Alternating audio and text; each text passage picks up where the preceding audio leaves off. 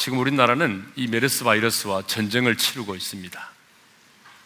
지금까지 14명이 목숨을 잃었고 또 7명이 더 늘어나서 145명이 확진 판정을 받았고 4천 명이 넘는 사람들이 아, 격리가 되는 그런 어려움을 겪고 있습니다.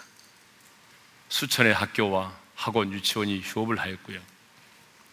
그리고 사람들이 모여 할 수 있는 많은 행사들이 줄줄이 취소됐습니다. 그러니까 여행객들의 감소와 그리고 내수 침체로 인해서 수조 원의 경제적 손실을 이미 보았습니다. 최초 한 사람의 메르스 바이러스 감염자에 의해서 이런 엄청난 피해가 발생을 하게 된 것입니다. 이렇게 연일 이제 확진 판정자가 늘어나고 또 4차 감염자까지 발생하고 또 10대 청소년까지 양성 판정을 받으면서 메르스에 대한 공포와 두려움이 사라지는 것이 아니라 더 하늘을 찌를 듯 하고 있습니다.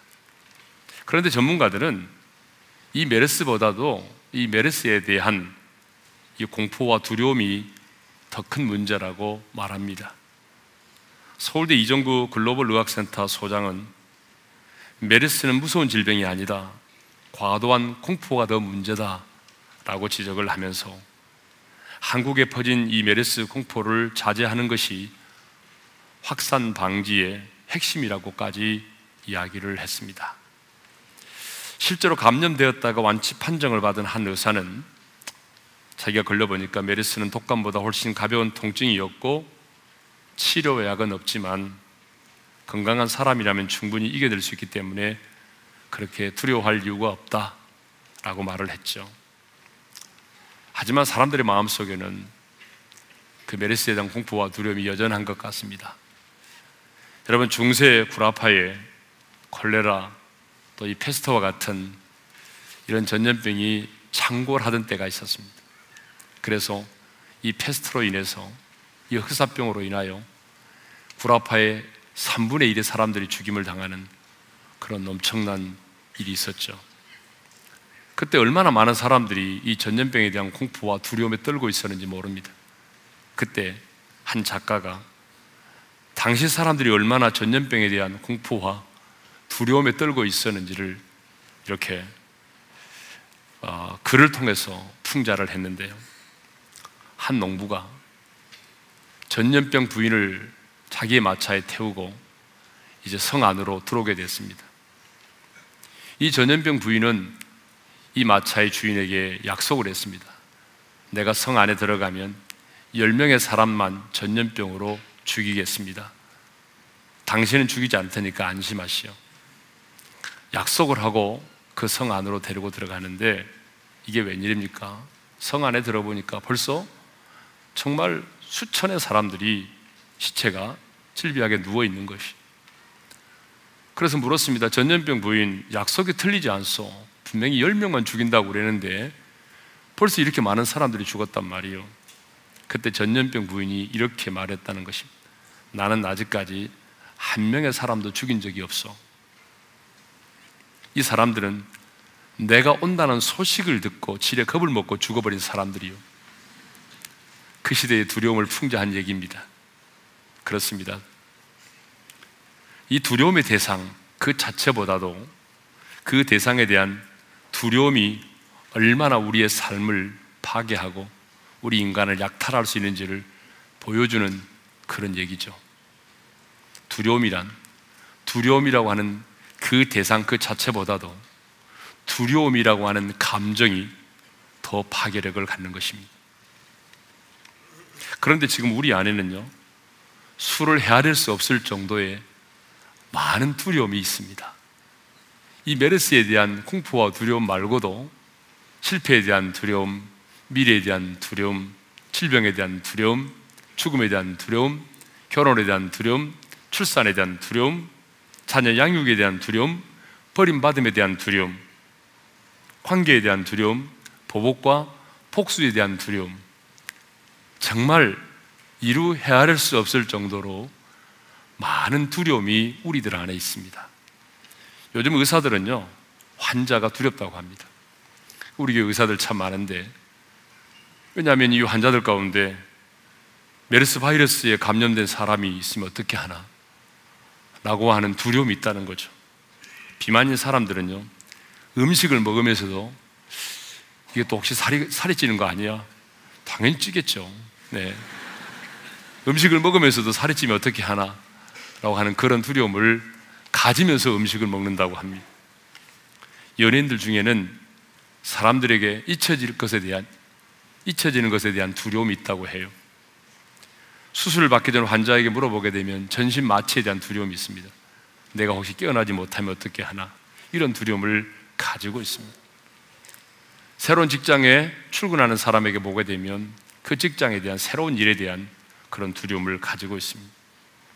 복음을 전하는 전도자에게도 두려움이 있어요. 거절당할까? 거절당하면 어떻게 하지? 라고 하는 두려움이 전도자에게도 있습니다. 일본과 네팔에 사는 사람들에게 물어보면 지진에 대한 두려움이 있습니다. 그런데 사회심리학자들에 의하면 지진보다 더 무서운 것은 지진 후의 현상이라고 합니다. 네팔에서 오신 선교사님을 만나 뵀는데요. 그 선교사님이 그렇게 말씀하시더라. 그때 지진이 있을 때는 정말 두려움이 몰라, 두려움 자체를 몰랐는데 시간이 지나고 난 지금 약간의 여진밖에 없는데도 많은 사람들이 선교사님들이 그때보다 더 두려워하고 있다는 것입니다. 네. 이렇게 우리 인생 가운데는요 수를 헤아릴 수 없을 정도의 많은 두려움이 있습니다. 그렇다면 여러분 안에는 어떤 두려움이 있습니까? 지금 여러분 안에 있는 가장 큰 두려움은 무엇입니까? 그런데 성경을 보게 되면 하나님은요, 자녀된 저와 여러분에게 두려워하지 말라고 말씀하십니다. 성경에 두려워하지 말라는 말씀이 몇 번 기록되어 있다고 그래요? 365회 기록되어 있다고 합니다. 여러분, 1년이 365일이니까 365회 두려워하지 말라는 말씀이 기록되어 있다고 하는 것은 우연이 아니겠죠? 1년 365일 매일매일 하루의 삶이 하루하루의 삶이 두려움의 연속이라는 거예요. 사실 따지고 보면 그렇습니다. 우리에게 주어진 인생의 날들 하루하루는 두려움의 연속입니다. 그럴지라도 우리 하나님은 그 매일매일 하루하루를 두려워하지 말라고 말씀하시는 거죠. 자, 오늘 본문도 보게 되면 두려워하지 말라고 하는 말씀이 세 번이나 나옵니다. 자, 우리 예수님께서 지금 오늘 본문을 통해서 우리에게 세 번이나 두려워하지 말라 세 번이나 말씀하십니다. 26절 상반절을 읽겠습니다. 다 같이 시작. 그런즉 그들을 두려워하지 말라. 28절도 읽겠습니다. 시작. 몸은 죽여도 영혼은 능히 죽이지 못하는 자들을 두려워하지 말고 자, 31절도 읽겠습니다. 두려워하지 말라. 너희는 많은 참새보다 귀하니라. 자, 이렇게 우리 주님께서 세 번이나 두려워하지 말라고 말씀을 하십니다.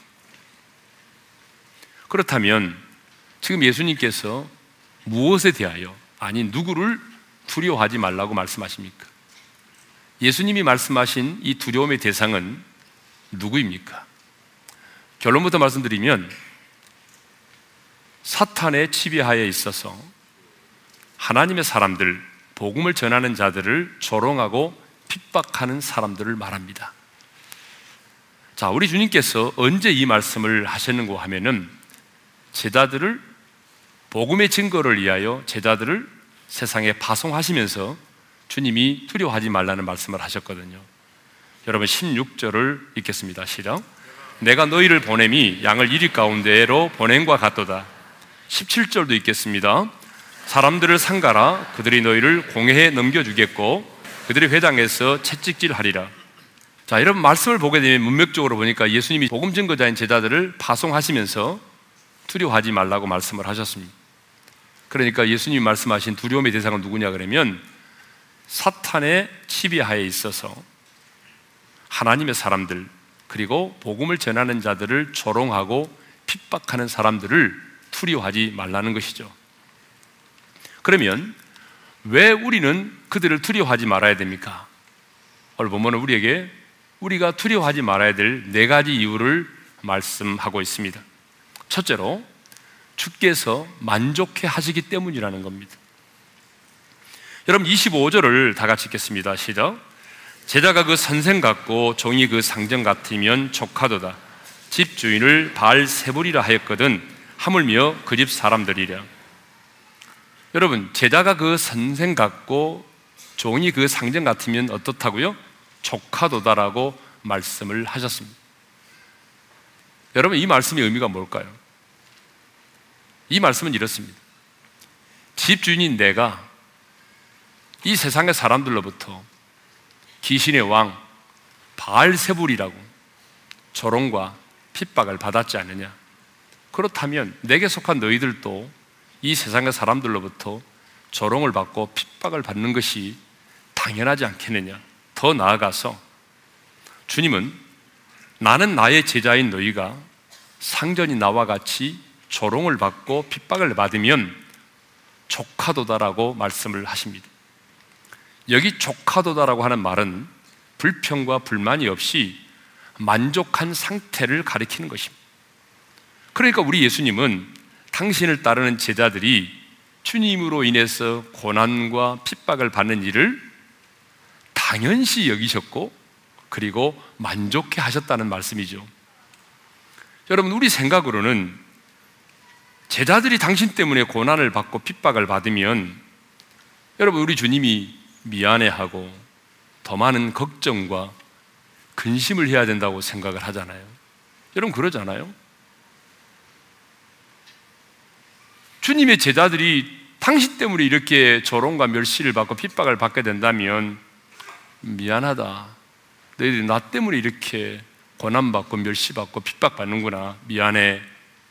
여러분, 당연히 그렇게 생각을 한다고 생각을 하죠, 우리가. 근데 여러분, 본문을 보게 되면 우리 주님은 미안해 하시는 것이 아니라 주님 때문에 조롱을 받고 핍박을 맞는 것에 대해서 기뻐하시고 만족해 하신다는 거예요. 우리 주님이 무슨 놀부 심보를 가져서 그렇습니까? 나만 고난 받으면 되겠니? 너희도 받아야지. 그런 마음 때문에 그런 게 아니에요. 왜 주님은 당신을 따르는 우리들이 복음을 전하는 우리들이 주님처럼 세상 사람들에 의해서 조롱을 당하고 핍박을 받을 때 기뻐하시고 만족해 하실까요? 두 가지 이유가 있는데요. 그 첫 번째 이유는 우리가 주님 때문에 당하는 그 핍박과 그 조롱, 박해가 결과적으로는 하나님 나라의 영광스러운 상급으로 주어지기 때문이죠. 또 하나의 결정적인 이유가 있습니다. 그것은 뭐냐 그러면 우리가 주님 때문에 핍박을 받고 복음을 전하다가 박해를 받으면 그 사람은 이 세상에 속한 자가 아니라 바로 예수님께 속한 자라고 하는 가장 확실한 징표가 되기 때문입니다. 그렇습니다. 우리가 주님을 따르기 위해서, 주님을 본받기 위해서, 우리가 복음을 전하기 위해서 조롱을 받고 핍박을 받는다는 것은 내가 이 세상에 속한 자가 아니라 바로 하나님께 속한, 예수님께 속한 자라고 하는 가장 확실한 증거가 되는 거죠. 그래서 예수님은 요한복음 15장 18절과 19절에서 이런 말씀하셨습니다. 다 같이 읽겠습니다. 시작. 세상이 너희를 미워하면 너희보다 먼저 나를 미워한 줄을 알라. 너희가 세상에 속하였으면 세상이 자기의 것을 사랑할 것이나 너희는 세상에 속한 자가 아니요 도리어 내가 너희를 세상에서 택하였기 때문에 세상이 너희를 미워하느니라. 아멘. 여러분 그렇습니다. 우리가 이 세상에 속한 자로 살아가면 세상이 우리를 미워하지 않을 것입니다. 그러나 이 세상에서 택함을 받아서 이제는 이 세상에 속한 자가 아닌 그리스도에게 속한 자가 되었기 때문에 세상에 속한 자가 너희를 미워한다는 거죠. 그러므로 주님은 우리가 이 땅을 살아가면서 주님 때문에, 복음 때문에 조롱받고 핍박을 받으면 너희가 세상에 속한 자가 아니라 내게 속한 자라고 하는 가장 확실한 증거가 되기 때문에 그런 조롱과 핍박을 받을지라도 두려워하지 말라는 거죠. 주님은 도리어 기뻐하시고 만족해 하셨습니다. 제가 몇 주 전에 한 아버지가 아들의 간을 이식받아서 생명을 연장받았다는 그 예화를 든 적이 있죠. 예. 그날 저녁에 제 아들에게 그 얘기를 하면서 만일 아빠가 그런 상태에 있다고 한다면 아들은 그렇게 할 수 있겠니? 라고 물었어요. 이건 정말 심각한 얘기잖아요. 그죠?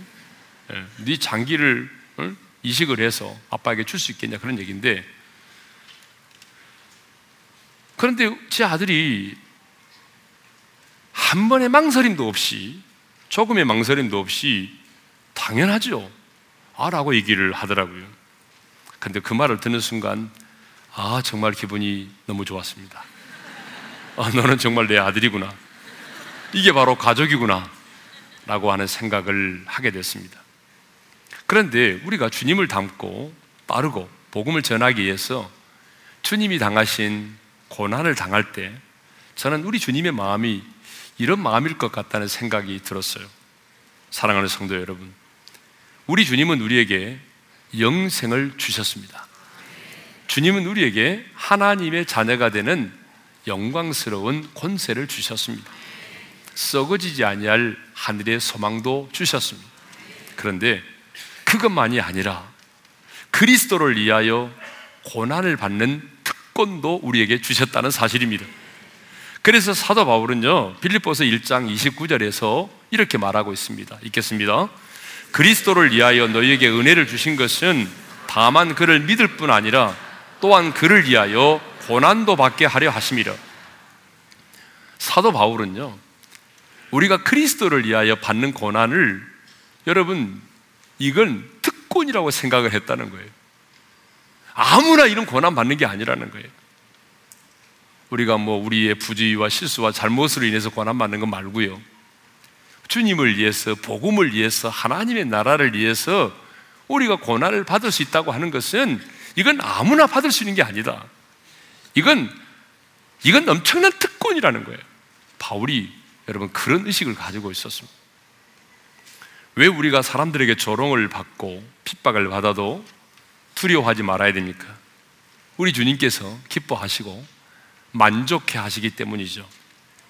두 번째로 모든 것이 다 드러나기 때문입니다. 26절의 말씀을 읽겠습니다. 시작. 그런즉 그들을 두려워하지 말라. 감추인 것이 드러나지 않을 것이 없고 숨은 것이 알려지지 않을 것이 없느니라. 여기 감추인 것이 드러나고 숨은 것이 알려진다라고 하는 말은요, 단순히 그 진상이 밝혀진다는 의미만이 아닙니다. 그에 따른 심판과 대가와 보상이 주어진다는 거예요. 다시 말하면, 박해한 사람에게는 하나님의 진노와 심판이 반드시 임하게 될 것이고, 박해를 받은 자들에게는 하나님의 위로와 상급과 칭찬이 주어진다는 것입니다. 그러기 때문에 박해를 당하고 고난을 당해도 억울해 하지도 말고 두려워하지 말라는 것입니다. 그렇습니다, 여러분. 우리가 사는 이 세상은요, 이 제약이 너무너무 관영할 뿐만 아니라 공중곳에 잡은 자 악한 영이 이 세상을 지배하고 있기 때문에 선과 악의 기준이 모호할 때가 참 많아요. 성경은 그것을 죄라고 말하는데 사람들은 그것을 죄라고 말하지 않아요. 아니, 오히려 기준이 뒤바뀌어 있는 경우들이 참 많습니다. 선을 행하는 사람들, 그리고 창조의 질서를 지키고, 그리고 가정을 지키는 자들이 도리어 비난을 받고, 조롱을 받고, 왕따를 당할 때가 많이 있습니다. 지금 세상을 보십시오.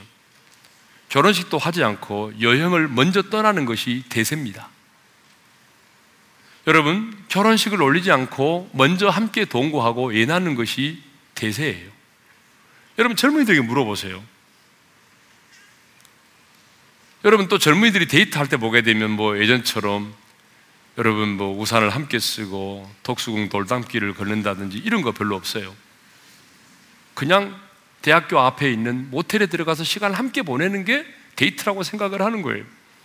그게 정상이라고 생각을 하는 거예요. 지난 6월 9일에 동성애자 키어 문화축제가 서울 광장에서 있었습니다. 그들이 무슨 말을 하는지 궁금했습니다. 그래서 그 사이트에 들어가서 행사 내용을 보았습니다. 제가 보았으니까 여러분 들어갈 필요가 없습니다. 그 행사에 참석한 사람들이 뭐라 했는지 아십니까? 자, 서울시 인권위원장이라고 하는 공문인데요.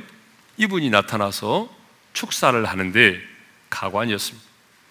동성애를 반대하는 대다수의 시민과 기독교인들을 혐오 세력으로 몰아붙였습니다. 여러분, 우리가 그렇게 혐오한 사람들입니까? 네.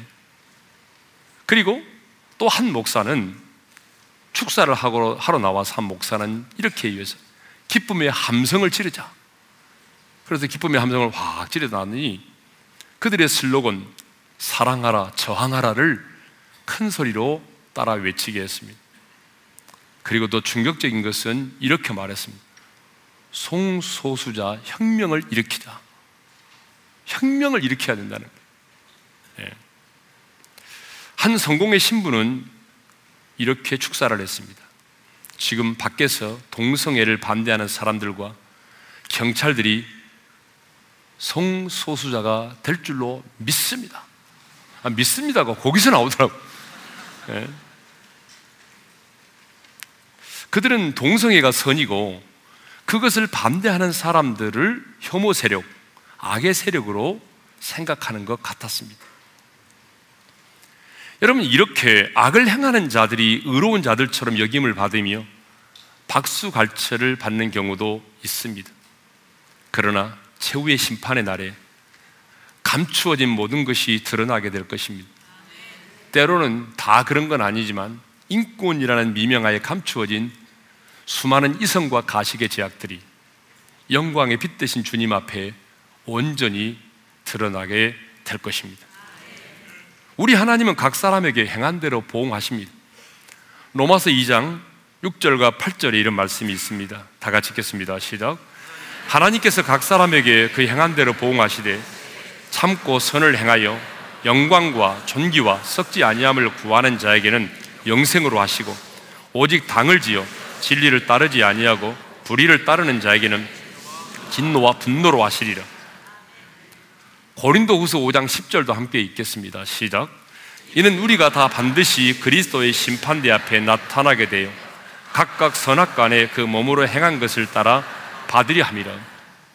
이렇게 하나님은 엄하게 반드시 숨겨진 모든 것이 드러나서 하나님의 진노와 분노의 심판도 받게 되고 칭찬도 받게 된다고 말씀합니다. 이렇게 모든 것이 그리스도 앞에 다 드러나서 적나라하게 드러나서 보응을 받기도 하고 심판을 받기도 하고 상급을 받기도 하기 때문에 조롱을 받고 박해를 받을지라도 두려워하지 말라는 거죠. 셋째로 왜 두려워하지 말라고 말씀하신 거 하면은 몸은 죽여도 영혼은 능히 죽이지 못하기 때문이라는 것입니다. 여러분 28절 상반절을 읽겠습니다. 시작. 몸은 죽여도 영혼은 능히 죽이지 못하는 자들을 두려워하지 말고 어, 여러분 사탄은 전능자인 것처럼 보이지만 못하는 게 있습니다. 우리를 우리 영혼을 구원할 수 없고 사람의 영혼을 멸할 수가 없습니다. 요한복음 10장을 보게 되면 사탄의 성품에 대해서 얘기하고 있는데 사탄은 어떤 성품을 가지고 있냐면 도둑질하고 죽이고 멸망시키는 성품을 가지고 있습니다. 그러나 영혼은 죽일 수 없다는 거죠. 여러분, 사탄이 주는 박해와 고통은 인간의 육신에까지밖에 영향을 미칠 수 없습니다. 사람 누구나 죽음을 두려워합니다. 그리고 그 박해의 절정은 죽음입니다. 세계사를 보고 기독교 역사를 보게 되면 여러분 얼마나 많은 사람들이 우리 주님 때문에 복음 때문에 순교를 당했습니다. 그런데 중요한 것은 그 박해자들이 죽일 수 있는 것은 그들의 몸이었지 그들의 영혼은 아니었다는 것입니다. 성도의 거듭난 영혼은 이 땅의 어떤 권세자도 어떤 박해자도 죽일 수 없습니다. 그러므로 수많은 하나님의 사람들이 순교를 당하면서 이 사실을 믿기 때문에 네가 나의 몸은 죽일 수 있지만 내 영혼은 죽일 수 없다는 사실을 알기 때문에 여러분 순교의 현장에서 죽음 앞에 겁을 내지 않고 찬송을 부르면서 순교를 당하기도 하고 어떤 사람은 순교를 당하면서 자기를 죽이는 자들을 향하여 용서의 복음을 전하기도 하고 어떤 사람은 여러분 순교를 당하면서도 끝까지 그에게 복음을 전하면서 순교를 당하는 것입니다. 박해하는 자들이 사람의 몸은 죽여도 우리 안에 있는 영혼은 죽일 수 죽이지 못하기 때문에 박해를 받을지라도 두려워하지 말라고 주님이 말씀을 하시는 것입니다. 마지막 네 번째로 왜 두려워하지 말라고 말씀하시냐면 너희는 참새보다 귀하기 때문이라는 거죠. 31절을 읽겠습니다. 시작. 두려워하지 말라. 너희는 많은 참새보다 귀하니라. 너희는 많은 참새보다 귀하니라. 참새보다 우리가 귀하기 때문에 두려워하지 말라는 것이거든요. 여러분, 예수님 당시에 참새는 가장 흔하고 값이 나가지 않는 그런 동물을 참새로 비유했어요. 그래서 참새 두 마리가 얼마에 팔려 나간다고 말하죠? 한 아사리온에 팔려 나간다고 말하잖아요. 그러면 이 한 아사리온은 어느 정도일까요? 여기 나오는 한 아사리온은요, 당시에 노동자의 하루 품삯이 1데나리온입니다. 1데나리온인데, 1데나리온이 노동자의 하루의 품삯인데, 1데나리온의 16분의 1에 해당되는 게 한 아사리온입니다. 돈으로 계산해 보면 자, 우리가 하루에 일당 노동자 하루의 품삯을 5만 원이라고 한번 생각해 보면 그 5만 원의 16분의 1이니까 여러분 어느 정도 되겠습니까? 계산하면 한 3,200원 되더라고요. 그러니까 여러분 참새 한 마리는 1,500원밖에 되지 않는 거예요. 그런데 중요한 것은 뭐냐면 이렇게 싼 가격으로 팔려나가는 하찮은 존재인 참새도 하나님 아버지께서 허락하지 아니하시면 그 하나도 땅에 떨어지지 않는다고 말씀하셨습니다. 무슨 말씀입니까? 그렇게 흔해 빠진 참새도 내가 잊지 않고 기억하고 있는데 하물며 내가 내 아들의 생명을 주어서 구원해낸 내 사랑하는 자녀들을 아니 주님 때문에 조롱을 당하고 복음 때문에 박해를 당하고 있는 너희들을 내가 잊어버리고 기억하지 않겠느냐. 그런데 우리는요, 어떤 일을 만나고 어려운 일을 당했을 때, 또 박해를 당하면, 주님, 어디 계십니까? 주님, 지금 내가 당하고 있는 이 상황을 알고 계십니까? 보고 계십니까? 꼭 하나님이 나를 예면하시는 것처럼 그렇게 느껴질 때가 많이 있단 말이에요. 하나님이 나를 잊어버린 것처럼 내가 꼭 잊혀진 존재인 것처럼 하나님이 나에 대해서 아무런 관심이 없는 것처럼 그렇게 느껴질 때가 있단 말이에요. 그래서 주님은요, 기가 막힌 말씀을 하셨습니다. 자, 30절, 31절을 다시 읽겠습니다. 시작. 너희에게는 머리털까지 다 세신바 되었나니 두려워하지 말라. 너희는 많은 참새보다 귀하니라. 가장 셀 수 없는 것이 뭐냐면 이 사람의 머리털입니다. 물론 완전 대머리도 있죠. 또 사람에 따라서 뭐 다르죠. 여러분 안 그렇습니까? 그래 뭐 대머리에 관한 예화가 참 많습니다. 그렇죠? 여기 가운데 빠지면 소갈머리 없다고 그러고 뭐 주변으로 이렇게 빠지면 뭐 주변 머리 없다고 그러고 머리 빠지신 분들 죄송합니다만 다 빠지신 분들은 뭐 버리장 머리 없다 막 그렇게 말하기도 하고 그렇습니다. 그러니까 머리가 없으신 분들은 늘 그렇게 말하죠. 저는 하나님을 편하게 해드리기 위해서 이렇게 머리가 빠졌다. 라고 얘기하는 분도 있습니다. 자, 그 얘기를 하려고 하는 게 아니고 이 인간의 머리털은 일반적으로 사람이 셀 수 없는 것을 말하는 거예요. 일반적으로 금발의 머리는 14만 5천 개, 일반적으로입니다. 검은 머리털은 12만 개, 붉은 머리털을 가진 사람들은 약 9만 개 정도의 머리털을 가지고 있다고 합니다. 일반적으로 하루에 200개의 머리털이 빠지고 다시 빠진 만큼 다시 머리가 생겨난다고 그러죠. 그러므로 자신의 머리털을 숫자를 세어서 알고 있는 사람은 아무도 없습니다.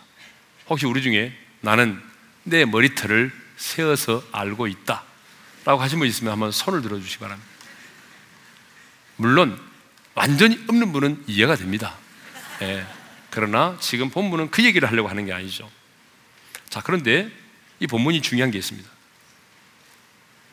우리 주님이 말씀하실 때 저는 이 말씀을 묵상할 때에 가장 와닿는 단어가 있었습니다. 머리털이 아니었어요. 너희에게는 이라는 말입니다. 이 세상에 살고 있는 모든 사람을 말하는 게 아니고 너희에게는 머리털까지 세신바 되었다는 거예요. 여기서 너희가 누굽니까? 여러분 예수 믿고 구원 받아서 하나님이 나의 아버지가 되고 그분의 자녀가 된 사람들을 말하는 거죠. 주님과 관계가 맺어진 사람, 하나님의 생명을 가지고 있는 사람, 그래서 주님을 위해 살기를 원하고 복음을 위해 살기를 원하는 사람, 바로 이런 사람이 너희는 다른 사람이 아닌 이 땅을 살아가는 모든 사람이 아닌 나의 생명을 가지고 나를 아빠라고 부르고 그 복음을 위해서 살고자 하는 너희에게는 이 머리털까지라도 내가 다 세워서 알고 있다. 세고 있다가 아닙니다. 뭐라고 돼 있어요? 분명히 이렇게 돼 있죠? 세신바 되었다. 주님은 지금 우리의 머리털까지 이미 세신바 되었다는 것이. 무슨 말입니까? 하나님 아버지께서 나의 머리털까지 세신바 되실 정도로 내 모든 것을 다 알고 계시고 하나님이 참새 참새 두 마리가 한 낯살연에 팔려가는 것도 허락지 않으시면 팔려가지 않는데 너는 참새보다 귀하다. 무슨 말이냐면 내가 너를 가장 고배롭고 존귀한 자로 여기고 있다 그런 얘기죠. 그러니까 두려워하지 말라는 거예요. 내가 너를 보배롭고 존귀하게 여기고 있기 때문에 내가 너의 머리털까지 샘받을 정도로 너의 모든 형편과 처지를 알고 있기 때문에 두려워하지 말라는 것이. 내가 모르고 있는 게 아니라는 것. 네가 핍박받는 것, 네가 조롱받는 것, 멸시받는 것, 침뱉음을 당하는 것, 손해 보는 것, 내가 다 알고 있다는 거예요. 여러분 생각해 보자고요. 나의 머리털까지 세신바 되신 그 주님께서 여러분이 처해 있는 형편과 처지를 모르시겠습니까? 머리털 세시다가 잊어버리셨나요? 여러분, 나의 머리털까지 세신받으신 그 주님이 지금 내가 어떤 상황 가운데 있는지, 어떤 형편 가운데 있는지, 어떤 처지 가운데 있는지 왜 주님이 모르시겠습니까? 주님은 아십니다. 여러분의 연약함이 무엇인지, 여러분의 그 한숨과 눈물의 의미를 아십니다. 쓰라린 여러분의 상처를, 여러분의 마음 속에 있는 쓴뿌리를, 여러분의 마음 속에 그 응어리를 주님은 아십니다. 여러분 예수님 때문에 핍박을 받고 계십니까? 여러분 예수님 때문에 조롱을 받고 계십니까? 여러분 의외로 기도 사역을 하다 보니까요. 아, 성도들 가운데 진짜 핍박받고 있는 분들이 너무 많더라고요. 막 극단적으로 욕을 하는 그런 부모님들이 있어요.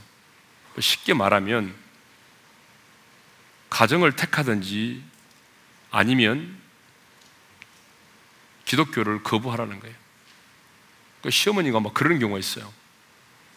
어? 너, 내 아들하고 살려든 기독교를, 교회를 다니지 마라. 뭐 그렇게 요구하는 어머니들도 있다니까요. 의외로 핍박을 많이 받고 계시더라고요. 네. 여러분 누군가로부터 배신을 당하셨습니까? 아, 주님이 모르실 것 같죠? 여러분, 우리 머리털까지 세신 받으신 주님께서 왜 그걸 모르시겠어요? 오늘 이 말씀은 내가 다 알고 있다는 거예요. 내가 다 알고 있다. 내가 보고 있다. 내가 너를 기억하고 있다. 그리고 너는 귀한 존재다. 그런 얘기입니다. 여러분, 우리의 담대함의 비밀이 바로 여기에 있는 것이죠.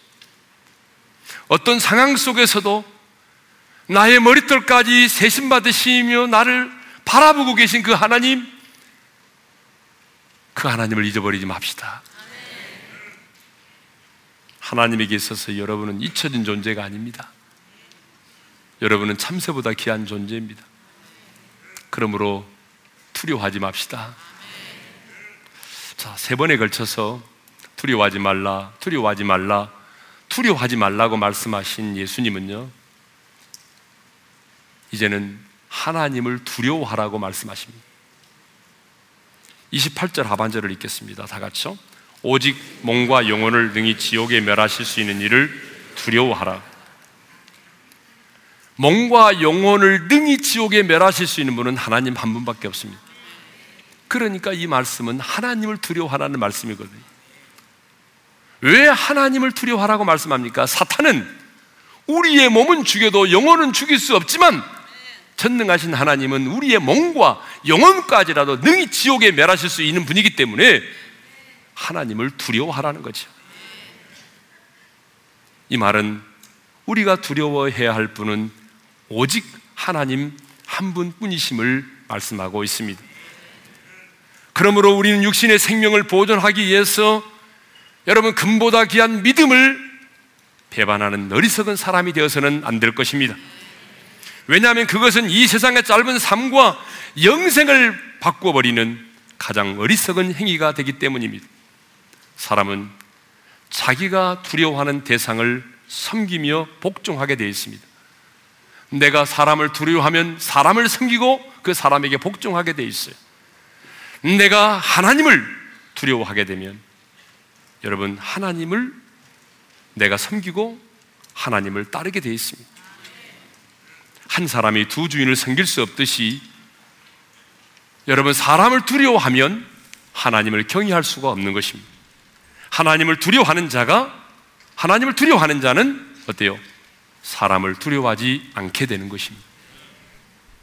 유명한 스코틀랜드의 종교개혁가 존 낙스의 묘비에는 이런 글귀가 적혀 있다고 합니다. 하나님을 두려워하고 어떤 사람도 두려워하지 않았던 사람이 여기 누워 있다. 하나님을 두려워하고 어떤 사람도 두려워하지 않았던 사람이 여기 누워 있다. 저는 우리 모두가 이런 사람이 되기를 바랍니다. 세상을 두려워하지 맙시다. 우리를 비난하고 조롱하고 박해하는 자들을 두려워하지 맙시다. 우리가 두려워할 분은 오직 한 분, 하나님 한 분뿐이십니다. 하나님이시여, 하나님이시. 내가 누구를 두려워하리요? 찬양하며 나갑니다. 하나님이시여, 하나님이시여, 주는 나의 하나님이시로다. 나의 몸과 마음 주를 갈망하며 이제 내가 주께 고백하는 말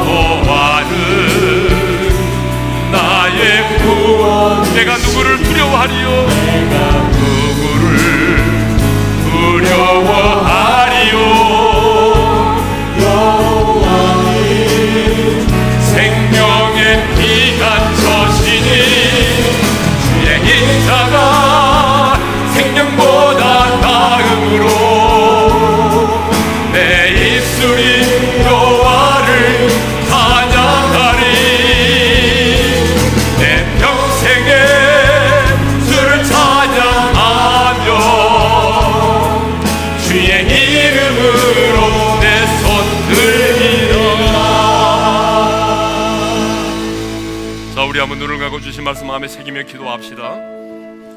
오늘 주님의 음성을 들으십시오. 주님이 말씀하십니다. 두려워하지 마라. 여러분 우리의 삶에는요 두려워할 것들이 너무 많아요. 우리의 삶은 두려움의 연속입니다. 그런데 주님이 우리가 말씀하십니다. 어떤 상황이 있든지 간에 누구를 만나든지 간에 두려워하지 마라. 두려움은 하나님께로 말미암아 온 게 아닙니다. 그렇다면 누구로부터 왔을까요? 주님은 오늘 복음을 전하는 제자들을 파송하시면서 두려워하지 말 것을 세 번이나 말씀하셨습니다. 왜 두려워하지 말라고 말씀하십니까? 우리가 주님 때문에 복음 때문에 조롱받고 핍박받는 것 주님이 기뻐하시고 만족해 하시기 때문에 그래요. 하나님의 사람으로서 복음 때문에 주님을 위해서 고난을 받는 것은 특권이라는 거예요. 내가 세상에 속하지 않고 하나님께 속해 있다는 가장 확실한 증거라는 거예요. 두 번째 이유는 그 모든 것이 드러날 수밖에 없기 때문에 그래요. 지금은 성과 악의 기준이 모호하고 그렇지만 여러분 모든 것이 주님의 심판 앞에 적나라하게 드러나는 순간이 온다는 거예요. 그렇기 때문에 두려워하지 말라는 거예요. 몸은 죽여도 영혼은 죽이지 못하기 때문에 두려워하지 말라는 거예요. 하나님께서 우리의 모든 것을 알고 계신다는 거예요. 그리고 나를 보배롭고 존귀하게 여긴다는 거예요. 그러니까 두려워하지 말라는 거예요. 여러분 머리털까지 세심 받으신 그 하나님이 지금 여러분의 상황과 환경과 처지를 모르시겠냐 그 말이에요. 주님은 다 아세요. 여러분의 마음의 응어리, 아픔과 상처, 그 흐느낌과 눈물 주님이 아세요. 여러분은 잊혀진 존재가 아니에요. 여러분은 보배롭고 존귀한 자예요. 그러니까 두려워하지 말라는 거예요. 우리가 두려워할 뿐은 오직 하나님 한 분뿐이시다는 거예요. 그래서 오늘 이 시간 우리가 큰 소리로 부르짖어 기도하지는 않겠지만 작은 목소리로 주님 내가 두려워 떠는 자로 이 세상을 살지 말게 도와주세요. 두려움의 포로가 아닌 어떤 상황 가운데서도 누구를 만나든지 간에 내가 두려워하지 말게 도와주십시오. 사람을 두려워하는 자가 아닌 하나님만을 두려워하는 자로 살아가게 도와주십시오. 우리 작은 목소리로 한번 기도하며 나가겠습니다. 기도합시다. 아버지 하나님, 감사합니다. 두려워하지 말라고 오늘 말씀하신 주님, 오늘 이 말씀이 우리 마음에 새겨지기를 원합니다. 사람을 두려워하지 말게 하시고, 환경을 두려워하지 말게 하시고, 우리가 처해 있는 그 상황을 두려워하지 말게 도와주십시오. 주님, 내가 주를 위해서 복음을 증거를 위해서 핍박받고 조롱받는 것 부끄러워하지 말기를 원합니다. 주님이 기뻐하시고 만족해 하시기 때문에 그 모든 것이 다 적나라하게 드러나서 반드시 하나님 앞에 선악간의 심판을 받을 수 있기 때문에 그들이 몸은 죽여도 우리 영혼을 죽이지 못하기 때문에 하나님이 내 모든 형편과 처지를 알고 계시고 나를 보배롭고 존귀한 자로 여기시기 때문에 어떤 상황을 만나도 두려워하지 말게 도와주십시오. 사랑할 우리 어린의 모든 성도들이 이제는 사람이 아닌 우리의 몸과 영혼을 능히 지옥에 멸하실 수 있는 전능하신 하나님 그 하나님만을 경외하며 그 하나님만을 두려워하는 자가 살아가게 도와주십시오 이제는 우리 주 예수 그리스도의 은혜와 하나님 아버지 영원한 그 사랑하심과 성령님의 감동하심과 교통하심과 축복하심이 어떤 상황도 그 누구도 두려워하지 않고 오직 하나님 한 분만을 두려워하는 자로 살기를 원하는 지체들 위해 이제로부터 영원토로 함께 하시기를 축원하옵나이다. 아멘.